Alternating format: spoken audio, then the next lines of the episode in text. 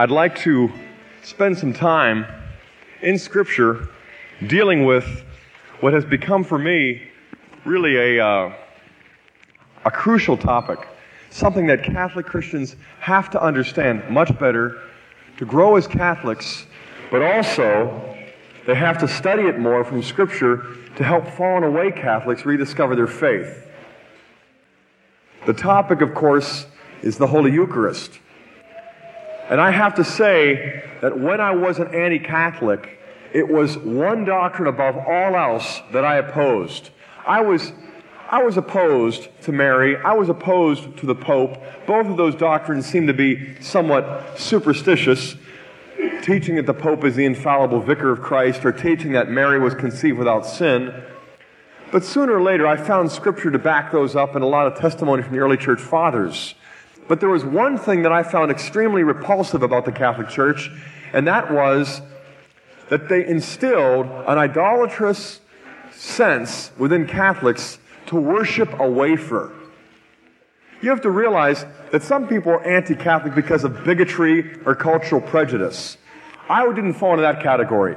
My concern was if that wafer up on their altars is not God as they claim, then this act of adoration is nothing short of idolatry, sacrilege, desecration of the true God. And so I harbored a very deep conviction that the Mass was a sacrilege, that the Eucharist involved idolatrous worship. It took years of study and prayer for God to blast me out of that sort of misunderstanding. What I'd like to share in the next 45 minutes are the several steps by which I discovered through Scripture and quite inadvertently what the Catholic Church teaches about the Holy Mass. The stage was really set for this discovery process one Sunday morning. I attended Lanesville Congregational Church which is where Kim and I were going while we were attending seminary. And my favorite professor and my dear friend and Hebrew instructor was preaching a sermon that Sunday. And Pastor Hugenberger was dwelling upon, just briefly for a few minutes, Jesus' death on the cross as it's recorded in John's Gospel. And in passing, he quoted from John 19, verse 30, where our Lord cries out, It is finished. And then in passing, he raised a question. He asked the question, what does the it refer to? What did Jesus mean when he said, it is finished? Now, my mind immediately went toward a customary interpretation that I had heard from many people before, and that is the it refers to Jesus' work of redemption. That once he died on the cross, then there was nothing more for us to do to be saved. But then he pointed out how in Romans 4, verse 25, St. Paul teaches how it was essential for Jesus to be resurrected for us to be justified. So our salvation is not complete with the end of Jesus' sufferings because his resurrection is an essential part of our salvation as well. All right? I sat there listening, wondering, okay, what does the it refer to? And then he had the gall to say, in front of the whole congregation, that's, an, that's a question I haven't found an answer to. Let's move on. As soon as he said that, I'm like, no, wait a second. That, you don't do that, you know? And I was the kind of student who found that type of remark especially troublesome because I was always that Socratic gadfly who liked to raise the hard questions and search out the hard answers. And so, frankly, I didn't hear another word of that sermon on that particular Sunday morning. I just began burrowing through Scripture to try to find an answer to the question that he had so impolitely raised without knowing the answer himself. And it took me weeks, and it ended up taking me months to find the answer. And the ultimate answer came in 1986 when I joined the Catholic Church and received communion for the first time. But let's back up a few steps. The first stage of my discovery process of trying to figure out what did Jesus refer to when he said, It is finished, I wanted to back up. I wanted to take a few steps backwards and figure out okay, what is the context for interpreting Jesus' sufferings on the cross as well as his last sayings? And it's clear that when you back up and you study this in context, that Jesus begins offering himself up as a voluntary sacrifice when he begins celebrating the Last Supper. So the first stage of my discovery process began with studying the Old Testament background to Jesus' Last Supper, especially focused on the occasion, which was the Jewish Passover feast. I think all of us are aware of the fact that the Jews celebrate Passover with great awe and reverence. It really is the most remarkable and venerable feast of the sacred calendar. And it harkens all the way back to the time when the Jews found themselves in bondage down in Egypt. And God brought about plagues. And the tenth plague marked the firstborn of Egypt for destruction. Whereas the Israelite families were instructed by Moses to find an unblemished male lamb, to slaughter it, to sprinkle its blood upon the doorposts, and in that way, their firstborn sons would be spared.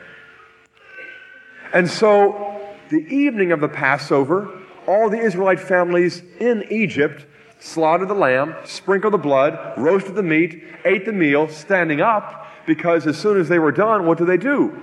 They fled out of Egypt at the leadership of Moses out across the Red Sea over to Mount Sinai, where, of course, the Ten Commandments were given and a covenant was sealed between God and Israel through animal sacrifice and a communion meal.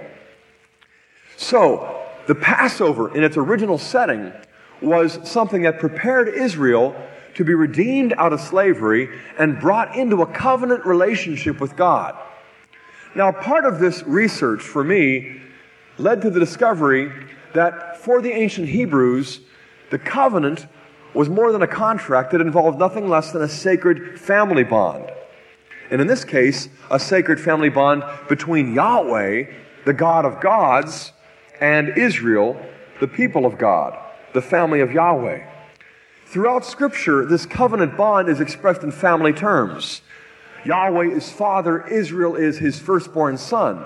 Or Yahweh is the bridegroom, and the Israelite people are the bride of the Lord. That's found in Jeremiah, Ezekiel 16, Hosea 2, in many places that harken back to the covenant that was sealed between God and his people there on Mount Sinai.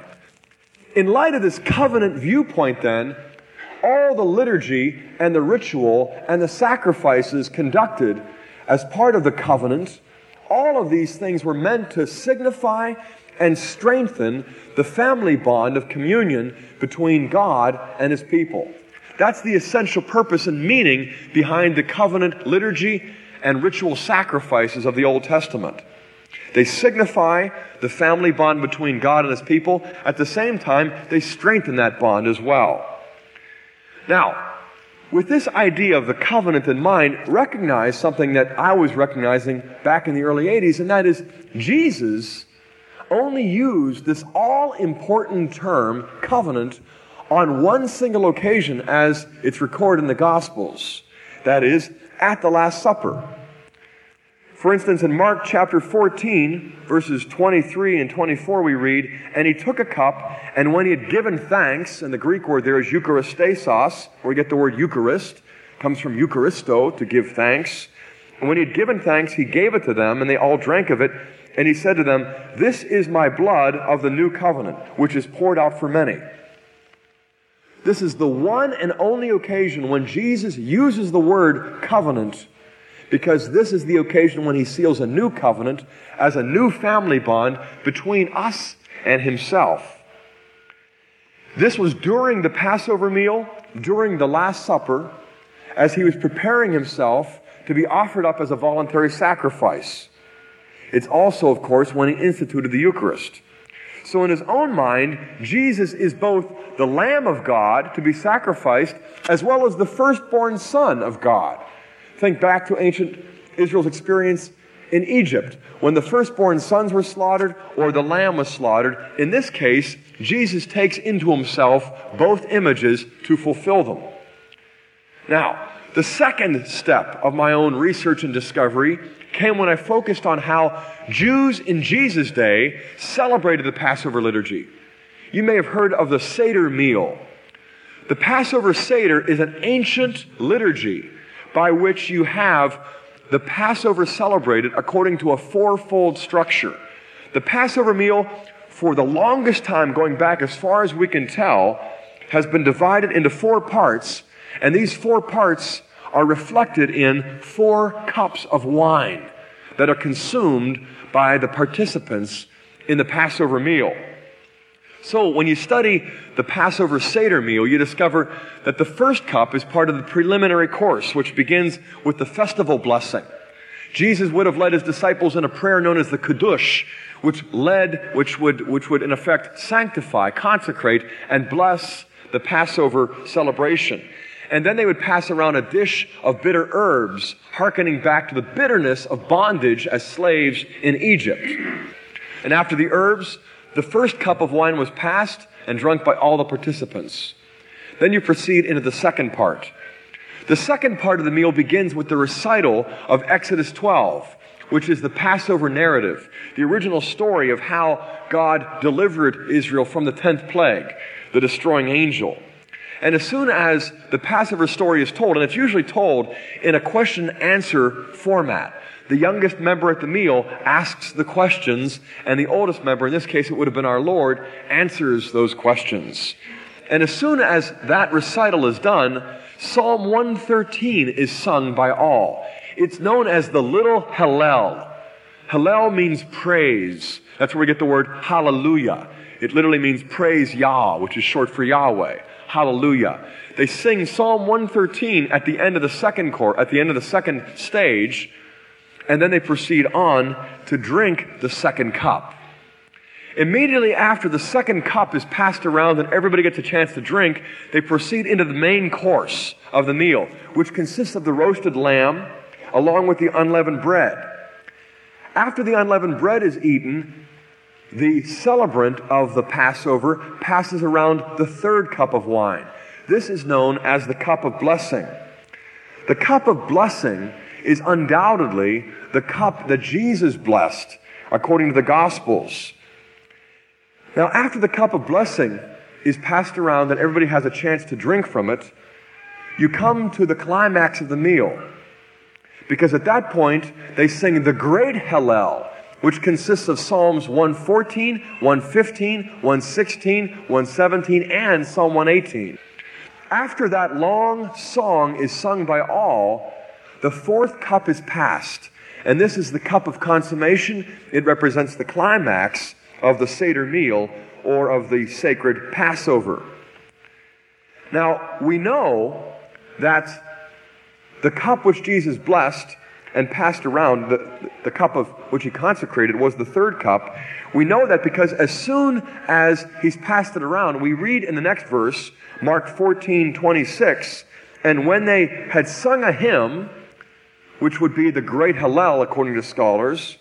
In fact, in 1 Corinthians 10, verse 16, Paul identifies the Eucharistic cup that we celebrate with in Mass as the cup of blessing.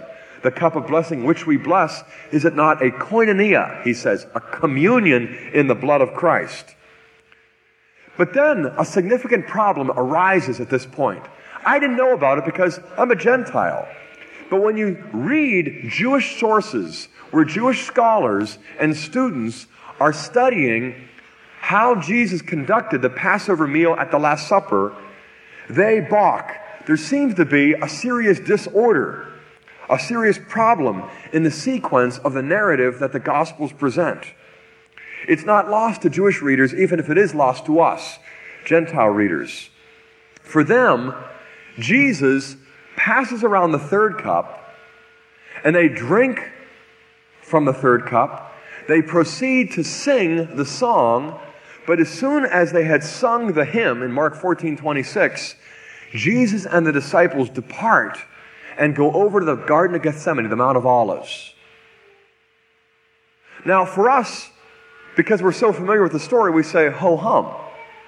But when a Jewish scholar reads this, he says, whoa, back. Something's wrong here. Not only is the fourth cup omitted, but the climax of the Passover meal is somehow missed. The fundamental purpose and meaning of the Passover meal is really expressed in the consummation, the cup of consummation. And so, Jewish scholars and also others who are expert in the ancient Passover comment on how disruptive the sequence seems. But then when you look at more closely, you discover in Mark 14 25, right before they sing the hymn and go out to the Mount of Olives, but right after they had drunk from the third cup, listen to what Jesus says. Truly I say to you, I shall not drink again of the fruit of the vine until that day when I drink it new in the kingdom. He said that after drinking the third cup, but before drinking the fourth cup. And as soon as he said that, they sang the great Hallel and they went out into the night. It's almost as though Jesus meant not to drink what he was expected to drink. Now, a few scholars speculate that maybe psychological factors account for Jesus' omission here. Perhaps he was so troubled, so distressed, so psychologically upset that he just couldn't be bothered with, with you know, precision in liturgical rubrics. They point to Mark 14, verse 32, where we read of how Jesus began to be greatly distressed and troubled. And he said to them, My soul is very sorrowful, even unto death. Perhaps he was just too, too upset to be bothered with the fourth cup. Well, this analysis may sound plausible. I think it is, in fact, improbable. It seems highly doubtful to me and to others that Jesus would forget and interrupt the Passover liturgy after expressly declaring his intention not to drink again of the fruit of the vine, right before singing the great Hallel. In other words, why would he declare himself so plainly before acting in such a disorderly manner? It seems intentional. It doesn't seem inadvertent. It doesn't seem to be spawned from some psychological disorder or distress. So, why then did he choose not to drink of the fourth cup? And again, I want to stress the importance of this. I mean, you might not notice this in reading the Gospels as I didn't either until I went further into research. But can you imagine if you went to Mass on Sunday and the priest pronounced the words of consecration and then entirely skipped communion and proceeded on to the benediction? Do you think you'd notice that? Of course you would. And so Jews notice when the consummation and climax of the meal is skipped over. So, why then did Jesus choose not to drink? The third stage of my discovery process occurred when I followed him out into the night over to the Mount of Olives. Because when you follow him, you discover that he enters into the Garden of Gethsemane and he enters there for prayer. So focus with me on how he prayed. In Matthew 26, verse 39, we read, and going a little farther, he fell on his face and he prayed, My Father, Abba, if it be possible, let this cup pass from me. Nevertheless, not as I will, but thou wilt. And three times altogether, Jesus prayed to Abba, his father, to take away, quote unquote, this cup. Now, I think an obvious question arises at this point what is this cup that Jesus is talking about? Some scholars suggest that it's a reference back to the Old Testament prophets. In Isaiah 51 17 and Jeremiah 25 15, the prophets refer to the cup of wrath, which certain people will have to drink down to the dregs because of their sin. But the connection seems rather indirect. I suspect that with the Passover as the background, a more direct connection between this cup, which Jesus prays to pass, this, the, the direct connection is to be drawn between that and the fourth cup, which Jesus skipped, which Jesus did not receive. And in fact, before going out into the night, recall how Jesus said, Truly I say to you, I will not taste of the fruit of the vine until what? Until his kingdom is coming to us until he comes into his kingdom. Now, the next stage of my discovery process was more subtle, a little more difficult for me to really figure out. But I began to focus upon John's gospel narrative because, after all, he was the only eyewitness of all the subsequent events following the arrest, the trial, and the execution. He was the one at the foot of the cross. So, as the eyewitness, I think it's helpful to study what he has to say about all these matters. It's interesting that John seems to understand the coming of Jesus' kingdom in a way that is almost ironic. Normally, when we hear Jesus' words, I won't taste the fruit of the vine until my kingdom is established, we think of what? The second coming, his final advent at some point in the future when he returns to establish his kingdom. But in John's gospel, you discover that Jesus' kingdom is not, is not primarily a political or military institution. It is a manifestation of mercy and of divine love. In other words, it's when Jesus Christ is lifted up that the ruler of this world is cast out and Jesus is enthroned as king. This is the language that you find in John 12, verses 23 through 33. Jesus says, when I am lifted up, when I have lifted up, I will draw all men to myself. And he speaks of this time as being the judgment of the world when the ruler or the king of this world is cast out. And then later on in John 18, verses 33 through 37, when Jesus is being tried by Pontius Pilate, when he's at his weakest and most vulnerable moment, it's that occasion when Jesus speaks more about his kingdom than on any other occasion. He's, he speaks about the nature of his kingdom being truth. And Pilate's cynical response is, What is truth? But Pilate does notice, he says, So then you are a king. And so he dresses Jesus up with ridicule in a purple robe and a crown of thorns.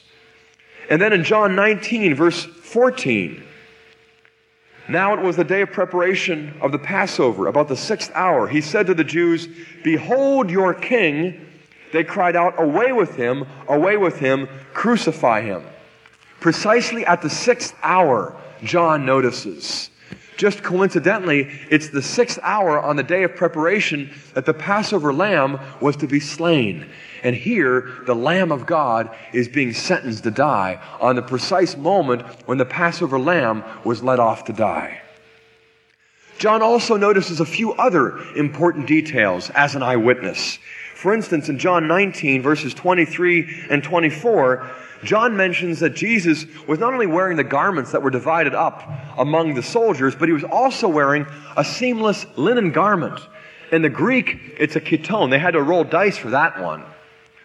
What's interesting is that that word in Greek, chiton, describing Jesus' seamless linen garment, is precisely the word used in Exodus 28:4 and Leviticus 16:4 to describe what the high priest would wear when sacrificing.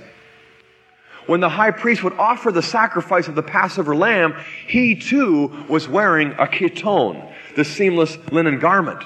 John notices that Jesus is not just the victim, the lamb, the sacrifice, he's also the offering priest as well. Both priest and victim all in one.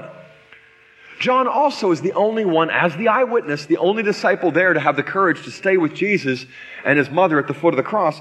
John alone notices in John 19, verses 33 and 36, that Jesus was the only one crucified that day among the three not to have any of his bones broken.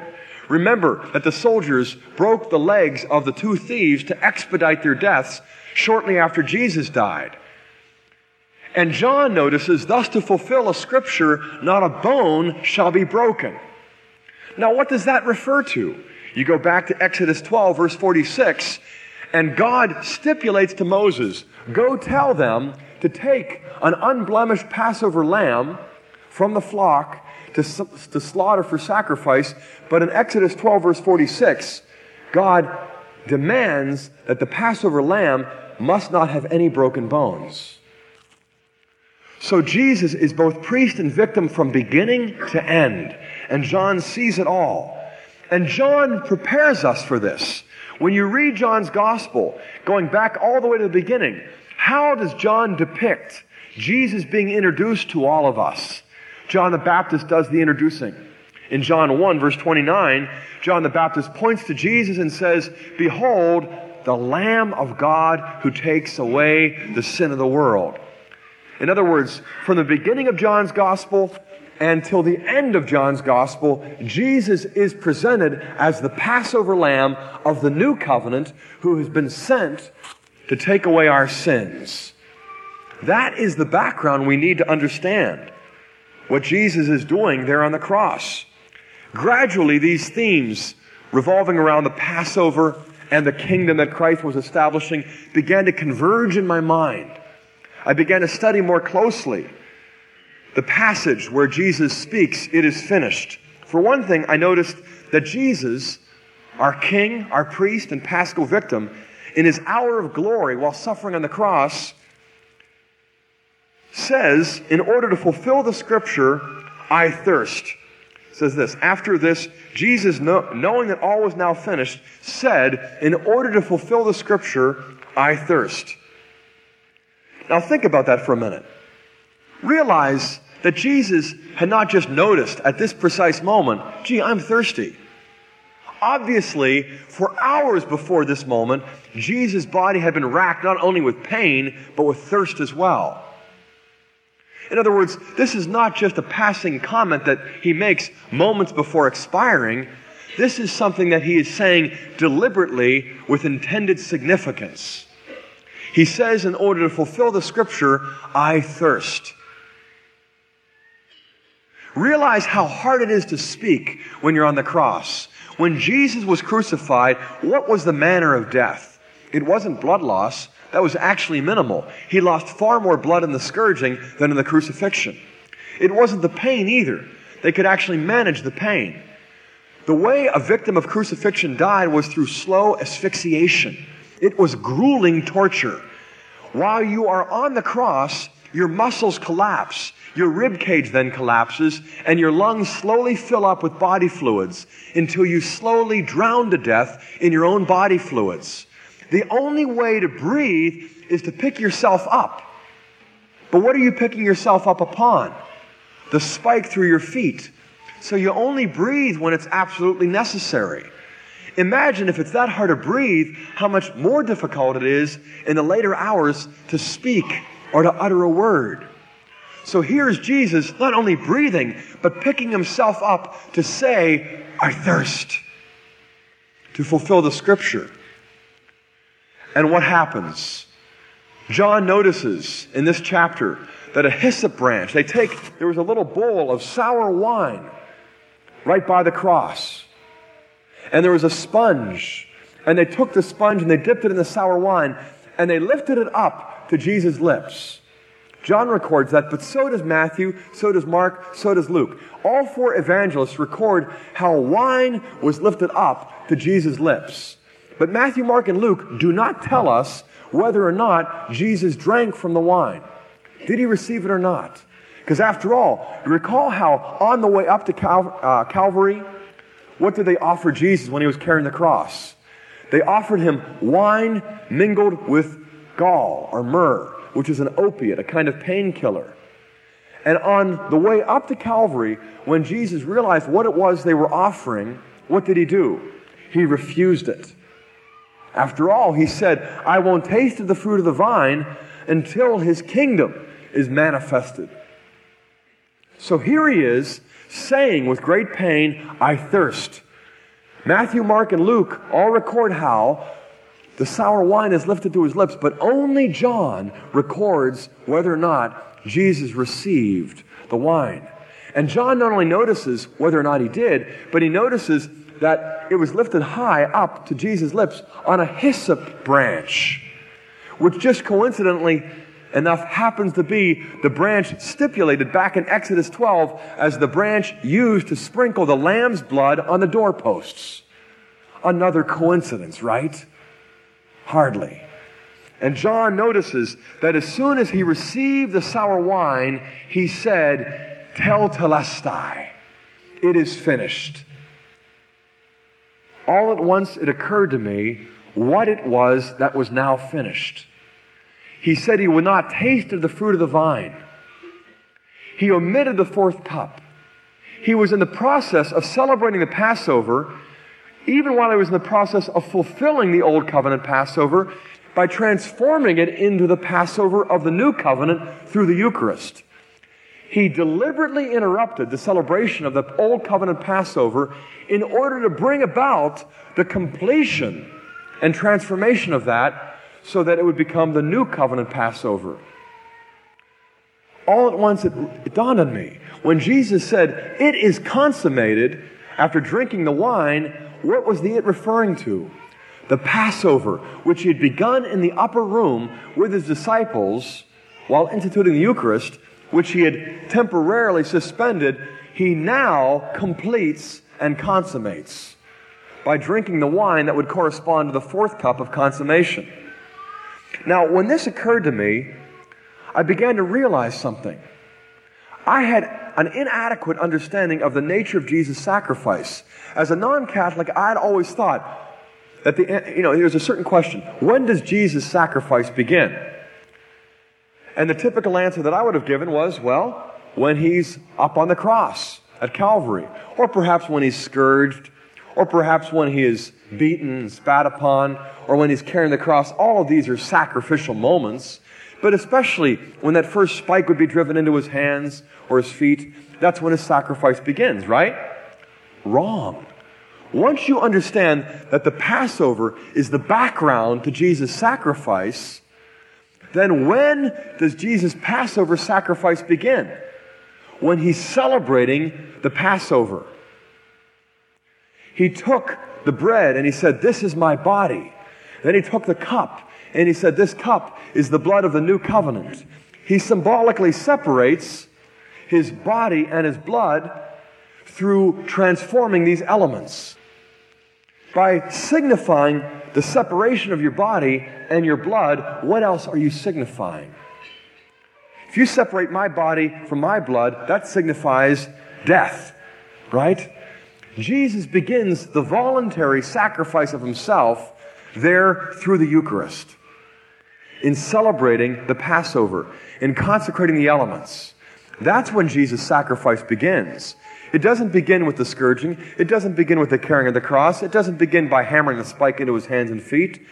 Because the sacrifice of Christ is a Passover sacrifice, it begins during the Passover. But then that raises a second question. When then does the Passover end? Does the Passover end when Jesus goes out into the night and travels to the Mount of Olives and goes in the Garden of Gethsemane? Hardly, because they hadn't received yet from the fourth cup, the cup of consummation. Just as Jesus' sacrifice doesn't begin on Calvary, but the Calvary sacrifice begins in the upper room during Passover, so the Passover doesn't end when they leave the upper room. The Passover doesn't end until Jesus receives the wine on the cross.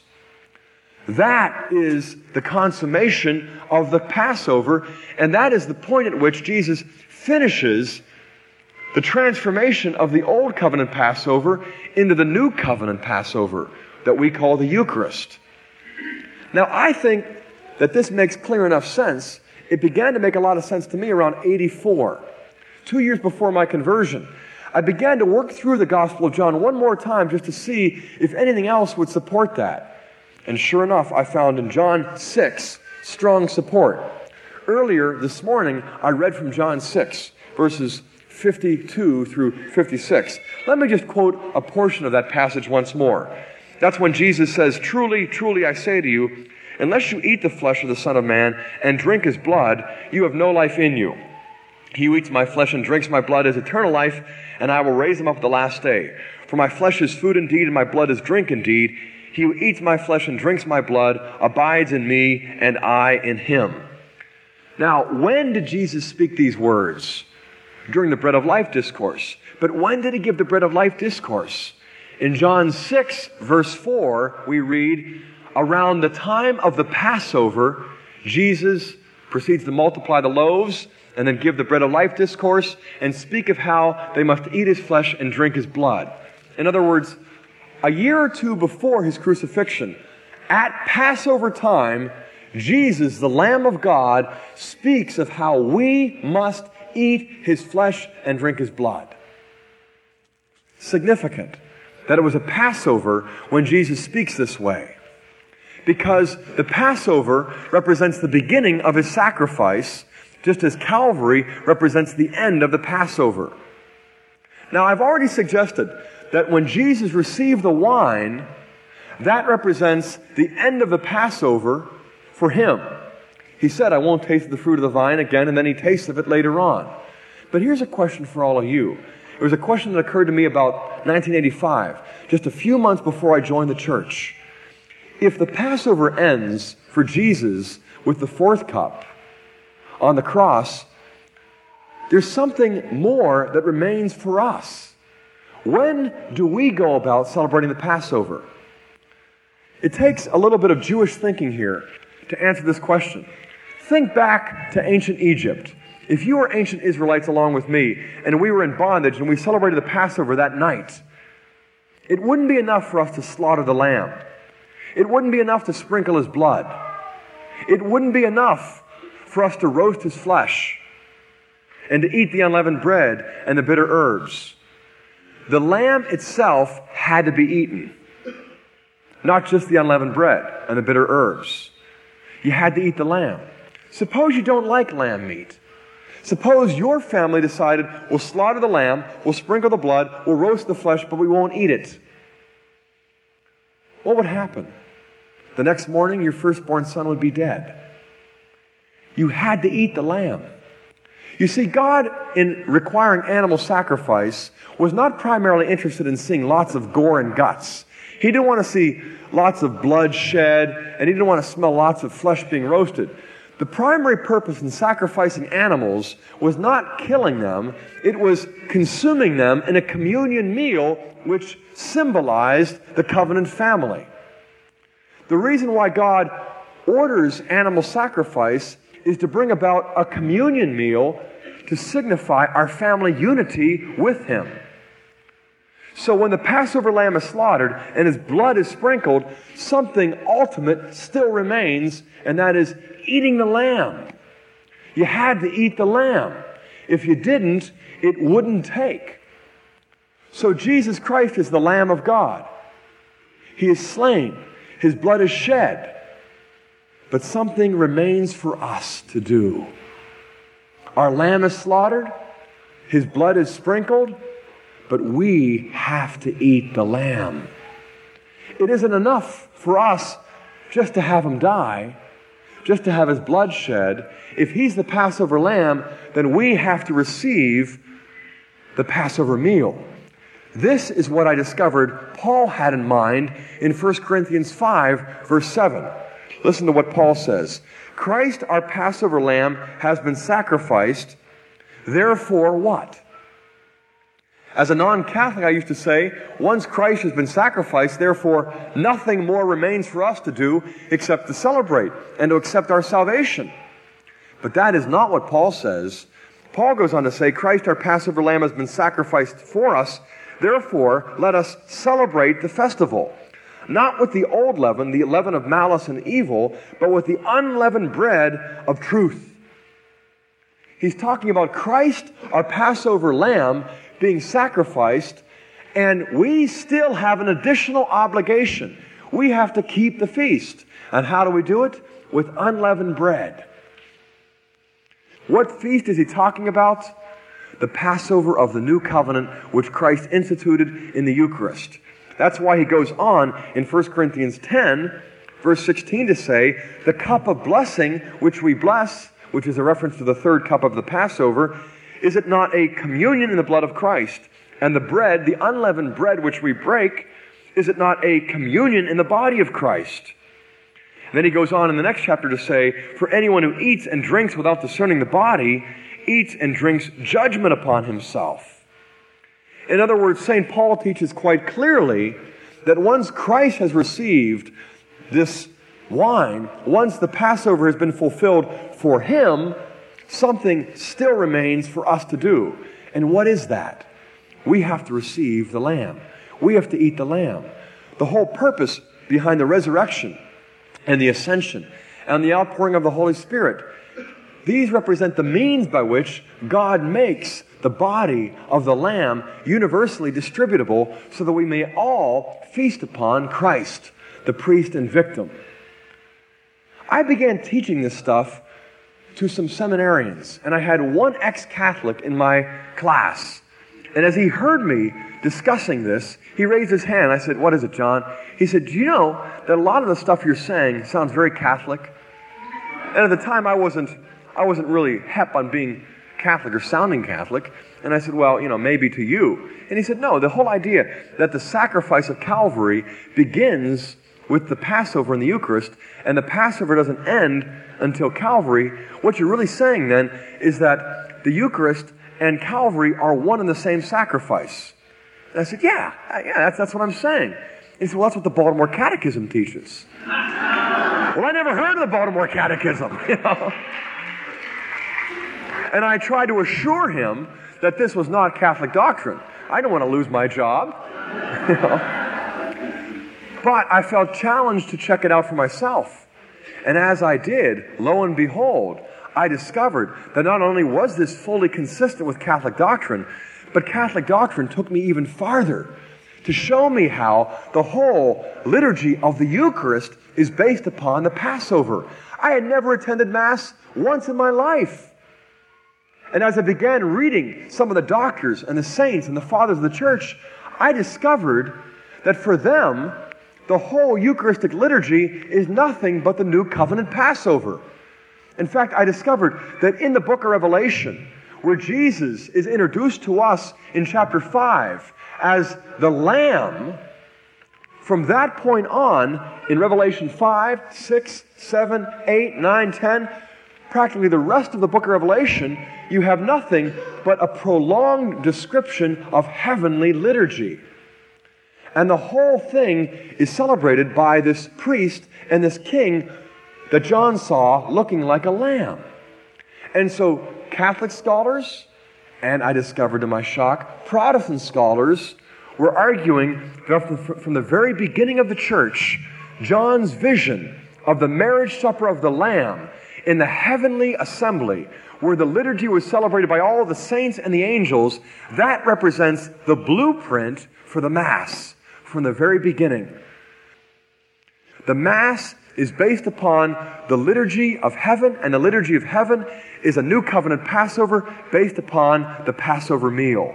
And the main celebrant is Christ, described as both priest and victim. He is the king and he is the Lamb of God, looking as though he's been slain. As I discovered this, I got up enough courage, with God's grace, to attend Mass for the first time one day at noon during a weekday celebration in the basement chapel at Gesu, the parish, the university parish at Marquette. As I walked in, I wasn't sure what to expect. I had been conditioned by my own training to regard the Mass as the most blasphemous act of sacrilege a man could commit, where Jesus is re crucified, where Jesus is re sacrificed, where Jesus bleeds again, where Jesus suffers again, where Jesus dies again.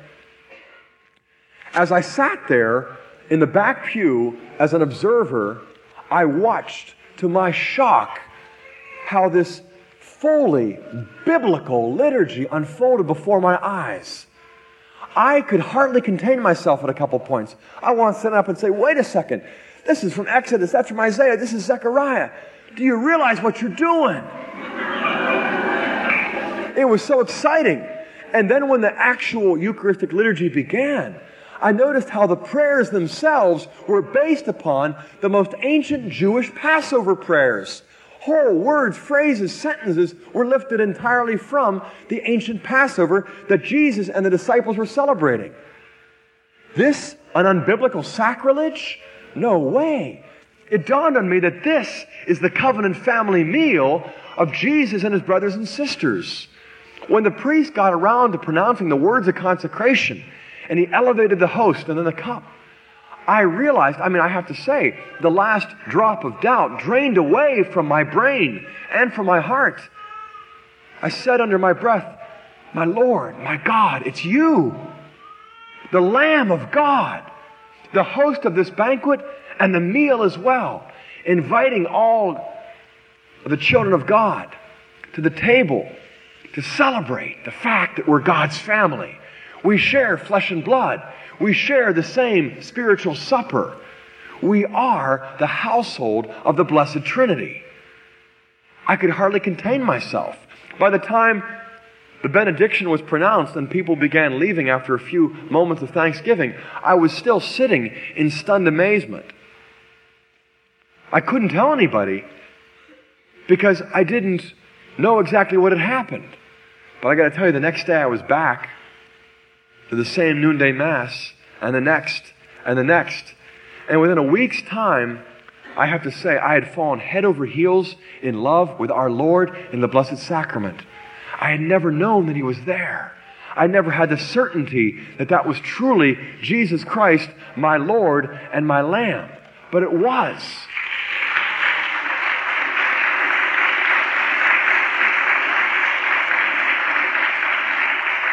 And the more we study the Bible, the more we understand the covenant, the more we do a little bit of study on the Passover, the more we come to see that the Catholic doctrine of the Mass is rooted and grounded in the Bible. But you need the Old Testament as well as the New Testament. That's where most Bible Christians get off. Because the church has never taught that Jesus is being re sacrificed, that he's being re crucified, that he's bleeding and suffering again and again. Hardly. The book of Revelation and the Baltimore Catechism both present Christ as the celebrant and the meal, the host and the victim, but he doesn't bleed, he doesn't suffer, he doesn't die anymore. We receive the body of the glorified Lamb of Christ, the Lamb of God. Do we understand what we've been given? Or do we take it for granted? Here we have so many fallen away Catholics so many anti Catholics who were once formerly Catholics, bitterly opposed to the Mass and the Eucharist. And so many of them have never heard a biblical explanation. They're in Bible study after Bible study, but nobody's presenting them from the Bible the meaning of the Mass. They're studying the menu while we're enjoying the meal. And we don't even know the recipe or the ingredients so frequently because we're not soaking ourselves in sacred scripture. We're not reading, we're not studying. A little bit of study will go a long, long way. Can you imagine the triumph that Satan is celebrating right now? Because right now, while, we have, while America can boast of 20 to 25 million Roman Catholics, do you know what the second largest religious grouping is among Americans? The Southern Baptists are 14 million, but they come in third place. The second largest religious grouping of Americans consists of 15 million fallen away non practicing Catholics. 15 million baptized brothers and sisters who no longer come home for dinner. If our hearts don't break, then they must be icy cold. We need new ones. Are we appreciating what we receive enough to love them back home? Are we loving God and our brothers and sisters who have left the family, who've run away, who've been kidnapped by false teachers? Do we love them enough to roll up our sleeves and get down on our knees and learn our faith well enough to answer their questions and help them with their objections so that they can see what this is? I've been in the front pew before on occasion when I see the line form and all these people go forward and traipse up and stick out their hand or their tongues and and the priest says, Body of Christ, amen. Body of Christ, amen. Just recently, I was at a church and I was just watching out of the corner of my eye all these people receive the body of Christ, amen. Body of Christ. And they go back to their seats. Sometimes they just leave and go out to the parking lot and drive away. Body of Christ, body of Christ. All of a sudden it dawned on me. Do they realize what they're getting? I mean, I looked around and, and, and the sanctuary, the, the, the church was probably half empty, and people were leaving very shortly afterwards. And I thought to myself, what would they do if instead of saying the body of Christ, the priest was saying $10 million, amen. $10 million, amen. And he was handing out bundles of cold cash. What do you suppose would happen to your average Catholic parish if every day you'd go forward and the priest would say, $10 million, amen. $10 million, amen.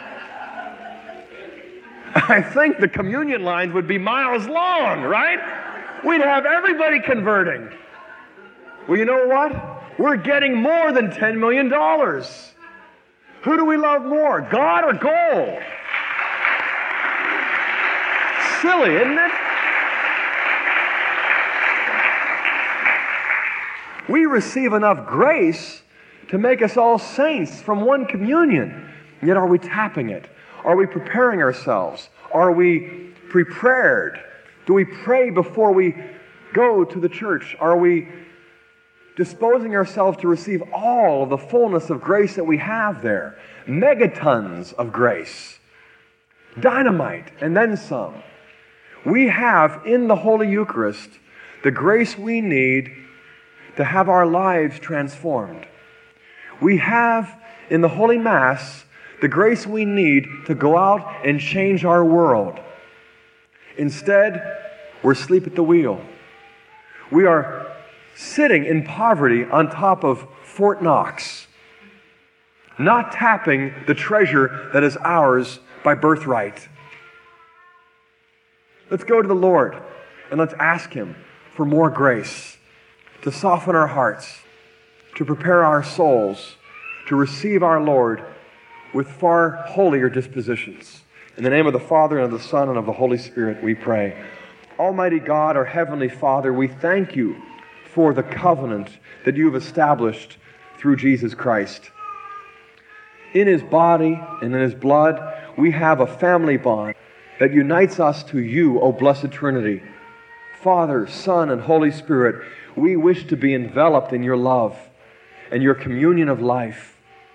Yet we are weak, we are ignorant, we are sinful. We are miserable wretches who can't even admit it to ourselves. Have pity on us, O Lord. Look upon your wayward children. We're so proud of our technology, of our material wealth, of our economic and political strength. Have pity on us. Give us new grace. Show us more mercy. Cause us to come back with far holier dispositions to receive the fullness of grace even as we receive the whole Christ. I pray, O Lord, for your Holy Spirit to move in our hearts, to soften them, to move in our minds, to toughen them, by making us understand and believe and love the truth which Christ has revealed, the truth which Christ embodies. You know each person here today and what they're afflicted with, what they suffer from. Whether it's their marriage, their family, or their job, whether it's a bodily ailment, show us, O oh Lord, how close you really are in the Holy Eucharist, that we might fly to Thee, that we might gain all the help we need from Thee. Forgive us also for our waywardness and our ingratitude because we've taken so much for granted for so long. You died, Lord Jesus, to make us one family. And now you live to sanctify us and make us holy. May it be, Lord Jesus, may it be. Our Father, who art in heaven, hallowed be thy name. Thy kingdom come, thy will be done, on earth as it is in heaven. Give us this day our bread, and forgive us our trespasses, as we forgive those who trespass against us. And lead us not into temptation, but deliver us from evil. Hail Mary, full of grace, the Lord is with thee. Blessed art thou among women, and blessed is the fruit of thy womb, Jesus. Holy Mary, Mother of God, pray for us sinners, now and at the hour of our death. Amen. In the name of the Father, and of the Son, and of the Holy Spirit. Amen. I deliberately cut my talk short for five minutes just to share with you a little bit about the CDs. I was over at the table about five minutes before I came in, and I had four people in a row asking me questions about these CDs. And I do want to share with you that God is using these to stir up Catholics and fallen away Catholics, non Catholics, by the hundreds, by the thousands we, we just no longer can keep track of uh, the bounty of God's blessings, nor do we suppose ourselves worthy for a split second of any one of them. I also want to encourage you there are books by Ignatius Press, books by Scepter Press, books by Tan, and other publishers that represent a veritable renaissance in Catholic literature. We are seeing a boom in solid Catholic literature designed for lay consumption So you all are without excuse. you have all the resources at your fingertips if you avail yourselves of them.